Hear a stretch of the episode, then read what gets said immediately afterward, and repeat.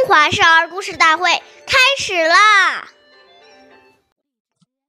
朝起早，夜眠迟，老易至，惜此时。人的一生很短暂，转眼间从少年就到了老年，所以每个人都要珍惜此刻的宝贵时光。岁月易流逝，故事永流传。大家好。我是中华少儿故事大会今日讲述人张冰雨，我来自小季金喇叭少儿口才钢琴艺校。今天我给大家讲的故事是《温公警书》第二十六集。司马光是宋朝著名的政治家和文学家，后来人们又称他为司马温公。温公小时候聪明过人。被誉为神童，但是他并不骄傲，学习十分勤奋。为了每天能早起读书，他让人用原木做了个枕头，用这个枕头睡觉很不舒服，头只要一动就会滑下来，这样司马光就会惊醒起来读书。后来，这个枕头又被称为颈枕。司马光如此勤奋好学。从而使得他学识渊博，事业上取得了很大的成就。温公警整的故事也成了后来学习的榜样。感谢您的收听，下面有请故事大会导师王老师为我们解析这段小故事，掌声有请。好，听众朋友，大家好，我是王老师，我们来解读下面这个故事。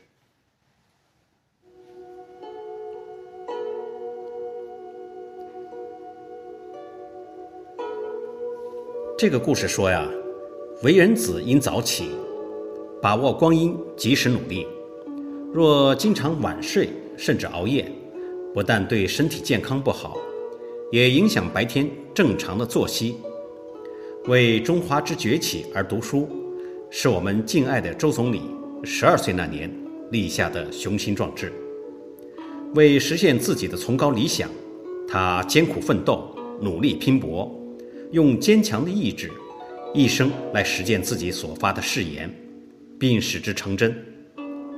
正是因为周总理少年立大志、立长志，才使他的人生如此灿烂辉煌。所以王阳明先生说：“志不立，无以成事。”一个人没有立志，这一生不可能把事情做好。所以要珍惜时间。首先，要先立定人生的志向。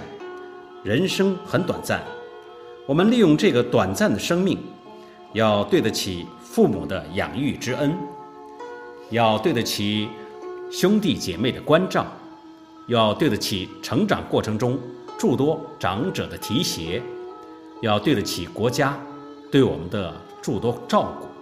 所以，当一个人念念都是念。